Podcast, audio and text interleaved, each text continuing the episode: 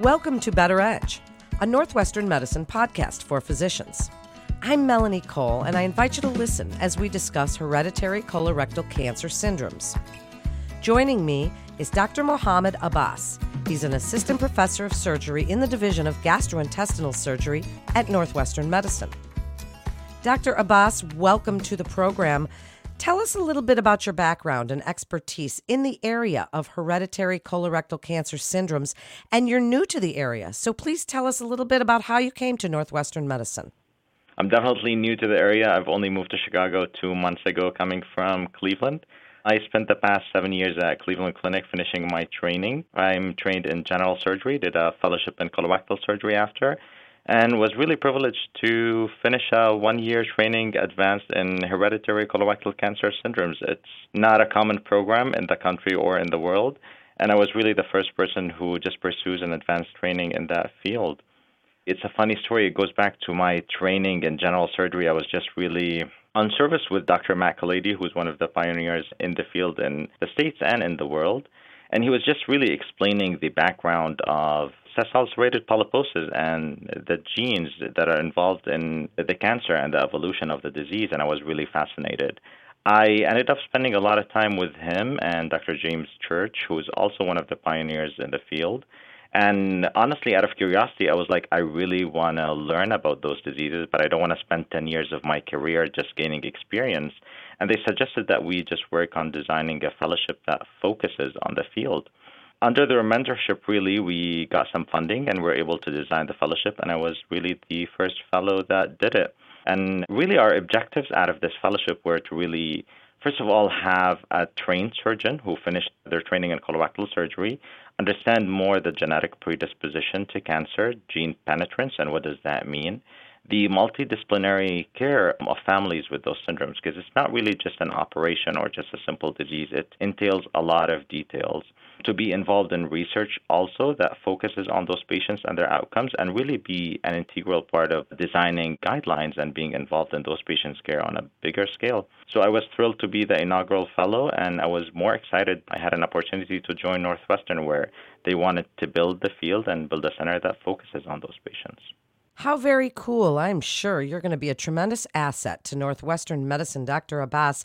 So tell us a little bit about some of the hallmarks or clinical features that are associated with inherited colorectal cancer syndromes and tell us about any prediction models that have been developed to facilitate the identification of patients and families. You mentioned families, and so tie that together for us in order to understand the risk of those patients and how the disease process has changed and the diagnosis over time, you have to think of the history of those syndromes. Really, the field is only a couple of decades old, and initially, when people started recognizing those syndromes, the way we understood them was based on phenotype, and what that means is just the way those diseases just showed up in patients. So you'd have a patient that had a colon cancer and then developed a desmoid tumor and an osteoma, and then people started correlating those things together and they linked them to families, and then they started naming those syndromes. And that was the way we looked at those things a couple of decades ago. If we take Lynch syndrome, for example, people realize that there's a certain pattern where they call the Amsterdam criteria. For example, you'd have three individuals in a family over two generations. One of them was always under the age of 50, so that means you had Lynch syndrome. Nowadays, with the advances that we have in science and our knowledge of the genetic predisposition to disease, we're able to identify those syndromes based on their genes, and we're really able to estimate the risk of cancer based on what mutation each patient has, and not only just what mutation, what exact pathogenic variant they carry.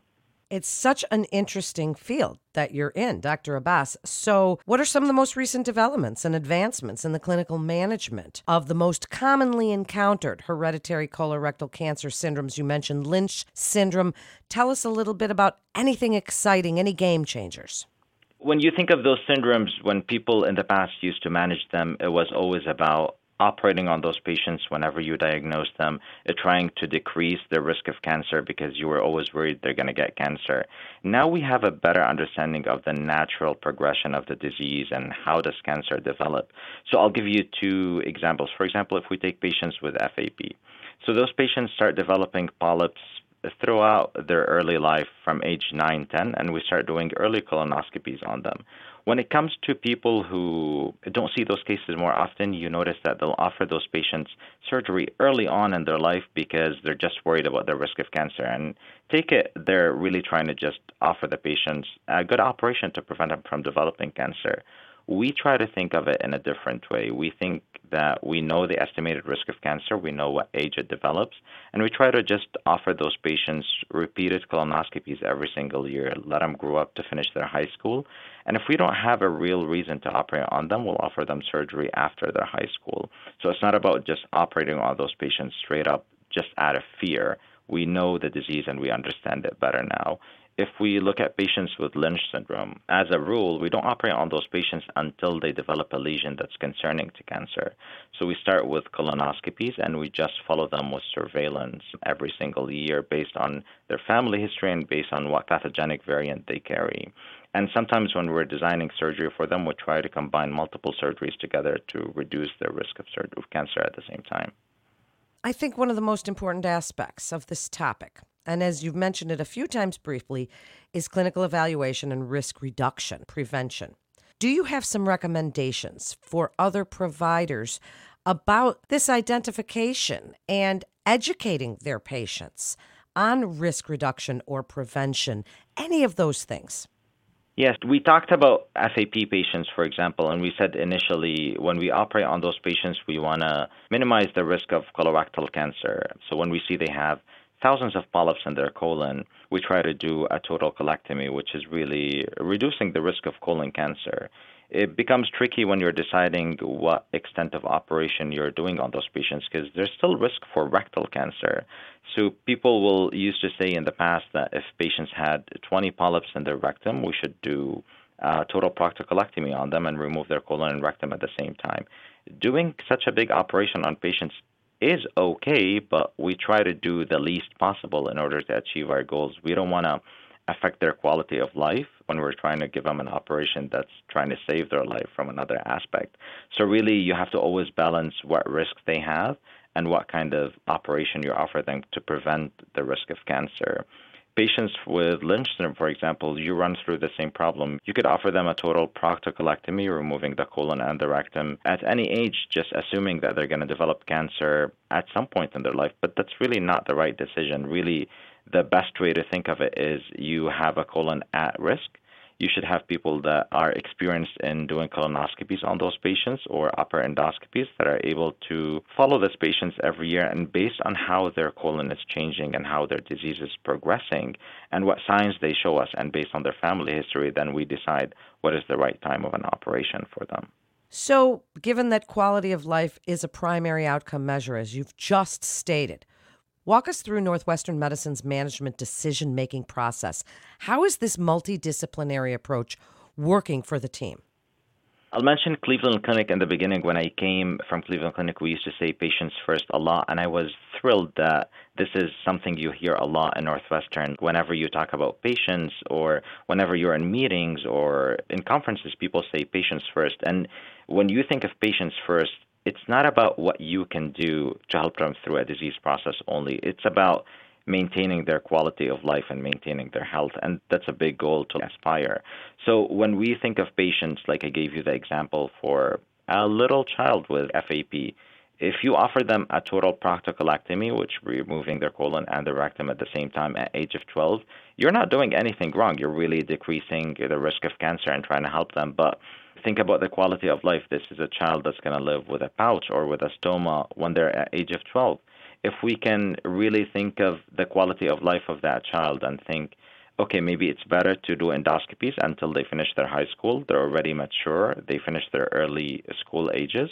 Now we'll think, do they need a colectomy only or a proctocolectomy at the same time? So you're really trying to think of what is better to do for the patient. Both options are right from a cancer prevention standpoint, but from a quality of life, they're not if you take, for example, patients with desmoids, patients with FAP would develop desmoids, and people would see those tumors on CT scans and they think that they just need to remove them because they're a tumor. Number one, they're not a cancerous lesion, so you don't have to operate on it every single time you see it. Number two, operating on it, you have to understand that you're causing more problems and increasing the risk of developing more desmoids, and then uh, you're making the patient prone to multiple operations after. We try to think of it from a quality of life standpoint. So I see those patients, I see what symptoms they have. I try to manage them with medication only if I need to and if I have symptoms, and I'll only operate on them if I have to.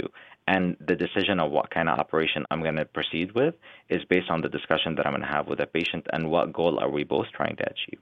Is there any research that Northwestern Medicine's team is working on now, or what's next for your research? The best thing about Northwestern is it's such a massive academic place, and there is so many things that are going on. I've only been here for two months, but I've been involved with three, four groups that are working on separate topics that involve patients with hereditary colorectal cancer. I think the biggest thing we're trying to focus on right now from a system standpoint is standardizing the care and the way we follow up those patients. My goal is when a patient with hereditary colorectal cancer shows up in my clinic or in a gastroenterology clinic or any clinic, they're enrolled in a prospective registry where we are able to maintain close tabs on their surveillance.